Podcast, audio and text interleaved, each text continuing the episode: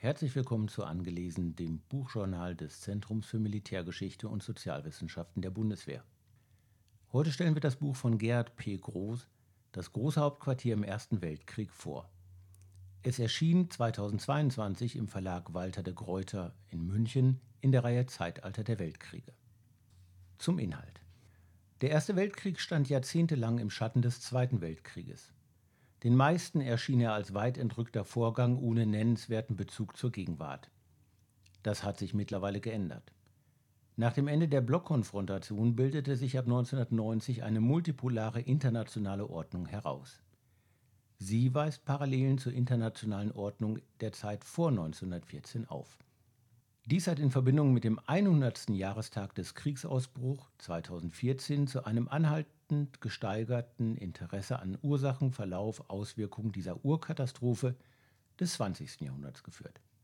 Dem trägt auch Gerd Groß mit dieser Untersuchung zur deutschen Befehlszentrale des Ersten Weltkriegs Rechnung. Eine Einrichtung wie das Große Hauptquartier ist in zweierlei Hinsicht von Interesse. Zum einen in organisatorischer Hinsicht. Wer war hier institutionell vertreten? Wie liefen die Entscheidungsprozesse ab? Zum anderen kommen soziologisch und alltagsgeschichtlich interessante Aspekte in Betracht. Im großen Hauptquartier befand sich eine Reihe von Personen, die man alltagssprachlich als Alpha-Tiere bezeichnen würde. Wo solche in nennenswerter Zahl auf engem Raum agieren, sind Machtkämpfe beinharter Art zu erwarten. Die gab es auch reichlich. Doch bevor wir zu den Intrigen kommen, die den Alltag in der Schlangengrube des großen Hauptquartiers maßgeblich bestimmten, werfen wir zunächst einen Blick auf den historischen Hintergrund und die Binnenorganisation dieser Institution. Das große Hauptquartier seiner Majestät des Kaisers und Königs, so die amtliche Bezeichnung, stellte keineswegs eine Behörde dar. Vielmehr war es eine Ansammlung verschiedener politischer und militärischer Dienststellen und Stäbe. Vertreten waren neben oberster Heeresleitung und Marineleitung auch die politische Reichsleitung das heißt der Reichskanzler und das Auswärtige Amt, insbesondere aber der Kaiser mit Funktions- und Würdenträgern seines Hofes. Gemäß den Grundsätzen der preußischen Militärmonarchie, die 1871 Eingang in die Reichsverfassung gefunden hatten, war der König von Preußen als deutscher Kaiser die maßgebliche Figur. Artikel 63 der Reichsverfassung bestimmte ihn zum Inhaber der Kommandogewalt. Dass Kaiser Wilhelm II. nicht in Berlin blieb, sondern sich mit dem großen Hauptquartier in relative Nähe zum Kampfgeschehen begab, entsprach der Tradition. Sein Großvater Wilhelm I. hatte es 1870-71 ebenso gehalten. Bis 1918 wurde das große Hauptquartier an wechselnde Standorte verlegt. Der erste war Koblenz, das man seinerzeit noch mit C schrieb. Die gewachsene technische Komplexität des Militärwesens ließ sich daran ablesen, dass 1914 etwa doppelt so viel Züge für den Eisenbahntransport des großen Hauptquartiers nötig waren wie 1870. Am 2. August 1914 übertrug der Kaiser dem Generalstabschef des Feldheeres die Befugnis, operative Befehle in seinem Namen zu geben. Auch hierin folgte man dem Vorbild des Deutsch-Französischen Krieges. Die entscheidende Stellung Wilhelms II. wirft zwangsläufig die Frage nach seiner persönlichen Eignung und Befähigung auf. Konnte er führen? Bei der Beantwortung dieser Frage kann Groß auf umfangreiche Vorarbeiten zurückgreifen. In der geschichtswissenschaftlichen Literatur wurden schon tausende Seiten mit Betrachtungen zum Charakter des letzten deutschen Kaisers gefüllt. Das Bild, das sich ergibt, ist nicht vorteilhaft. Die Befunde verdichten sich zur Erkenntnis, dass der letzte regierende Hohenzoller ein arroganter Maulheld war, der zudem schwache Nerven hatte.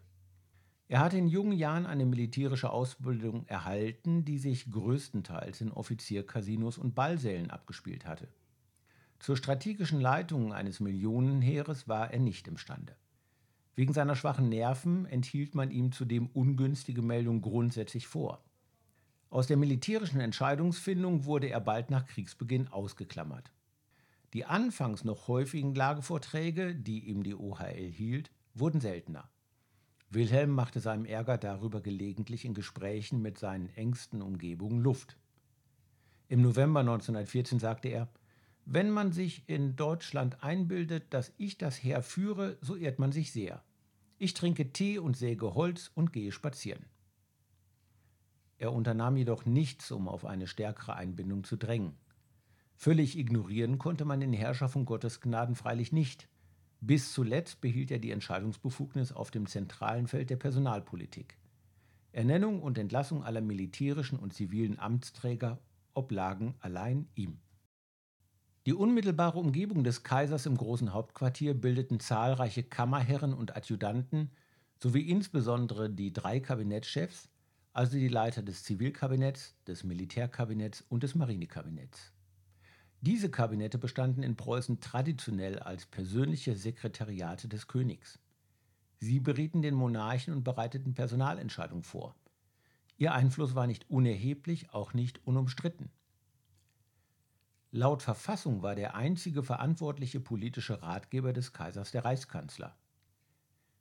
Die in der Verfassung gar nicht vorgesehenen Kabinette waren mit diesem Anspruch des Reichskanzlers nicht vereinbar.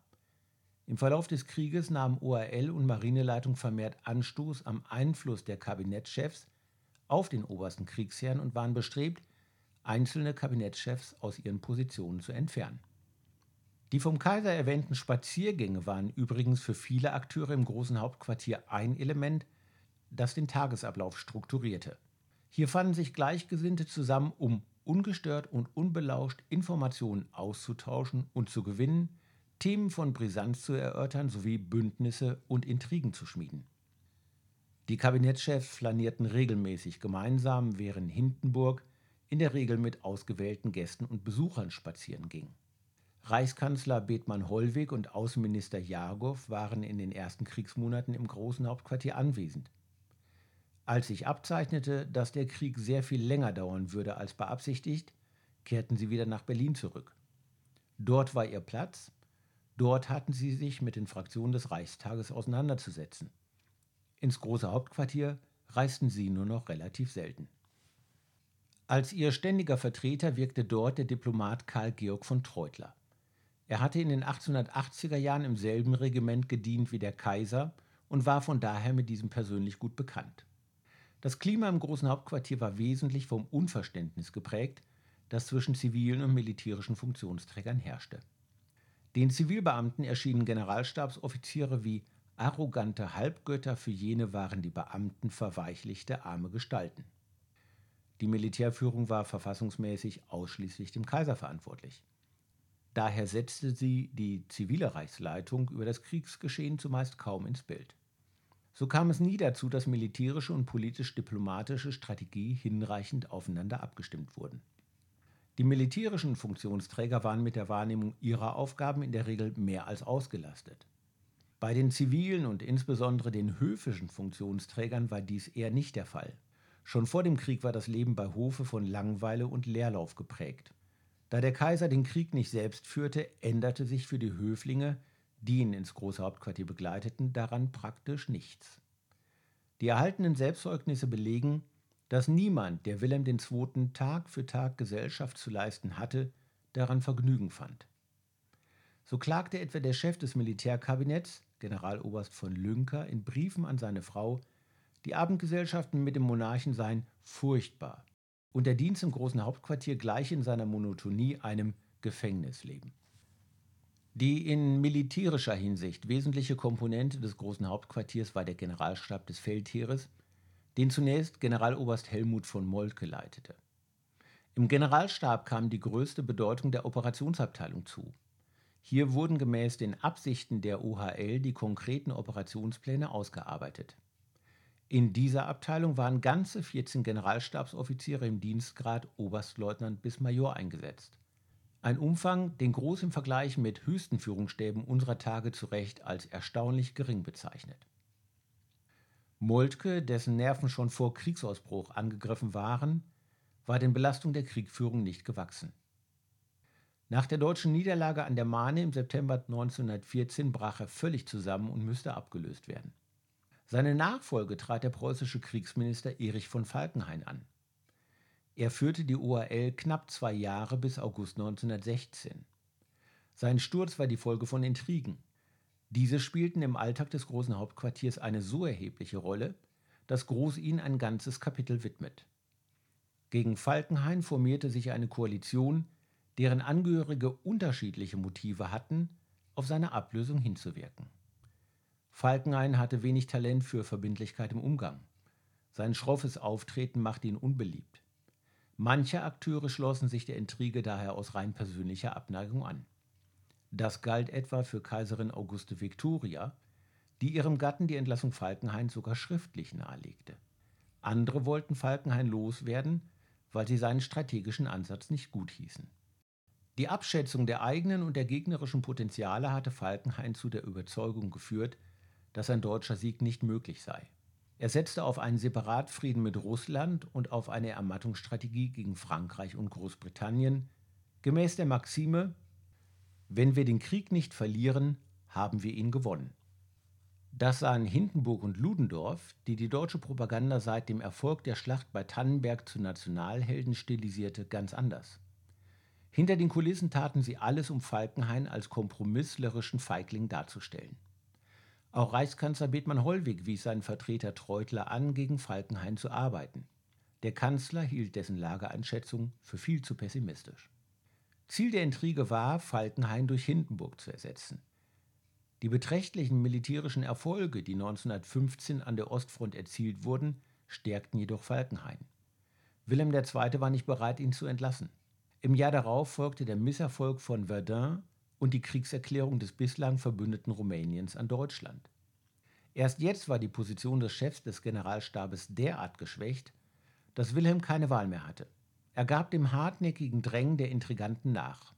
Hindenburg wurde Chef des Generalstabes, Ludendorff als seine rechte Hand erster Generalquartiermeister. Wilhelm II. hatte sich nicht von ungefähr lange gegen diese Ernennung gesträubt. Hindenburg konnte ihm als Drahtzieher des Sturzes Falkenhains nur als skrupelloser Intrigant erscheinen. Zudem hatte er mit Unbehagen die Popularität Hindenburgs registriert, die nicht zuletzt auf Kosten seiner eigenen enorm angewachsen war. Ludendorff, der ein brutaler Machtmensch war, verabscheute der Kaiser wegen dessen herrischen Auftretens. Wenn ich nur diese Feldwebelfresse nicht mehr sehen müsste, soll er über Ludendorff gesagt haben. Hindenburg war kein wenig brutaler Machtmensch als Ludendorff, verfügte im Gegensatz zu diesem jedoch über eine im gesellschaftlichen Umgang hilfreiche Glätte. Anders als sein Vorgänger Falkenhayn verkehrte er regelmäßig mit Politikern und Journalisten, um seine Ansichten zu verbreiten und seinen Feldherrnmythos zu pflegen. Diese seit August 1916 amtierende dritte und letzte oberste Heeresleitung wirkte energisch auf größeren Einfluss hin und wurde zum dominierenden Faktor im großen Hauptquartier. Wann immer Hindenburg und Ludendorff bestimmte Personalentscheidungen für geboten hielten, die Wilhelm II. nicht ohne weiteres befürwortete, drohten sie mit Rücktritt. Der Monarch wusste genau, dass er sich wegen der großen Popularität dieser OHL ihre Entlassung nicht erlauben konnte. Ihm blieb nur das Nachgeben. So 1917 im Fall des Reichskanzlers Bethmann Hollweg. Als es im Jahr zuvor gegen Falkenhayn gegangen war, war der Kanzler Hindenburg als Verbündeter gerade recht gewesen. Mittlerweile hat er sich durch die Ablehnung des uneingeschränkten U-Boot-Krieges und eine vermeintlich zu liberale Haltung in einigen innenpolitischen Fragen in den Augen der OAL disqualifiziert. Im Januar 1918 traf es den Chef des Zivilkabinetts, Geheimrat von Valentini. Er musste weichen, weil er als Anhänger Bethmann Hollwegs galt. Die Marineleitung war deutlich weniger einflussreich als die OAL. Das lässt sich wohl darauf zurückführen, dass die Marine im Kriegsverlauf bei weitem keine so große Rolle spielte wie das Heer. Der Leiter des Marinekabinetts, Admiral von Müller, war der Marineleitung wegen seiner Bedenken gegen den uneingeschränkten U-Boot-Krieg ein Dorn im Auge. Alle Bemühungen, ihn aus dem Amt zu hebeln, blieben aber erfolglos. Während die Intrigenspiele im großen Hauptquartier Mustern folgten, die in den Zirkeln der Macht seit Jahrhunderten gängig waren, waren die Methoden der Truppenführung auf dem neuesten Stand der Technik. Ludendorff führte per Telefon. Sein Arbeitstag bestand im Wesentlichen aus Telefonaten mit den 15 Armee-Oberkommandos. Eine moderne Kommunikationsanlage mit 2000 Fernsprechanschlüssen und 45 Telegraphen- und Fernsprechlaitungen machte dies möglich. Ob Ludendorff nach der schweren Niederlage bei Amiens im August 1918 einen Nervenzusammenbruch hatte oder nicht, ist in der Literatur umstritten. Fest stand jedenfalls nach Amiens, dass Deutschland den Krieg verlieren würde. Die ORL schenkte der zivilen Reichsleitung diesbezüglich erst Ende Oktober Rheinwein ein. Als Anfang November die Revolution ausbrach, drängte Hindenburg den Kaiser, sich möglichst schnell in die Niederlande abzusetzen. Man könne in der unübersichtlichen revolutionären Lage leider nichts für seine Sicherheit garantieren. Der sang- und klanglose Abgang Wilhelms II. am 10. November 1918 markiert das Ende des großen Hauptquartiers. In seinem Fazit hebt Groß die heterogene Zusammensetzung der Institutionen hervor. Von Einheitlichkeit der Führung konnte keine Rede sein, vielmehr herrschte ein polykratisches Chaos. Das Neben- und Gegeneinander militärischer und ziviler Führung, die durch die monarchische Staatsspitze nicht effizient verklammert wurden, war das zentrale Problem der deutschen Führungsorganisation. Heute besteht dieses Problem nicht mehr. Die Bundeswehr ist ein Instrument in der Hand der demokratisch legitimierten zivilen Führung. Die Befehls- und Kommandogewalt liegt beim Bundesminister Verteidigung und sollte der Verteidigungsfall eintreten, wird sie nach Artikel 115b des Grundgesetzes vom Bundeskanzler übernommen. Es würde in diesem Falle mit den Staats- und Regierungschefs der anderen NATO-Mitgliedstaaten eine abgestimmte politisch-diplomatische sowie militärische Strategie beschließen und umsetzen. Die Zeit der Pickelhaube, in der die Leitungszentrale eines großen europäischen Staates wegen unzureichender Führungsqualitäten eines fragwürdigen Monarchen zum Intrigantenstadel verkommen konnte, liegt erfreulicherweise hinter uns. Das war angelesen. Das Buchjournal des ZMSBW, heute zum Buch von Gerd P. Groß, Das große Hauptquartier im Ersten Weltkrieg. Text Christoph Kuhl, gelesen von Heiner Möllers.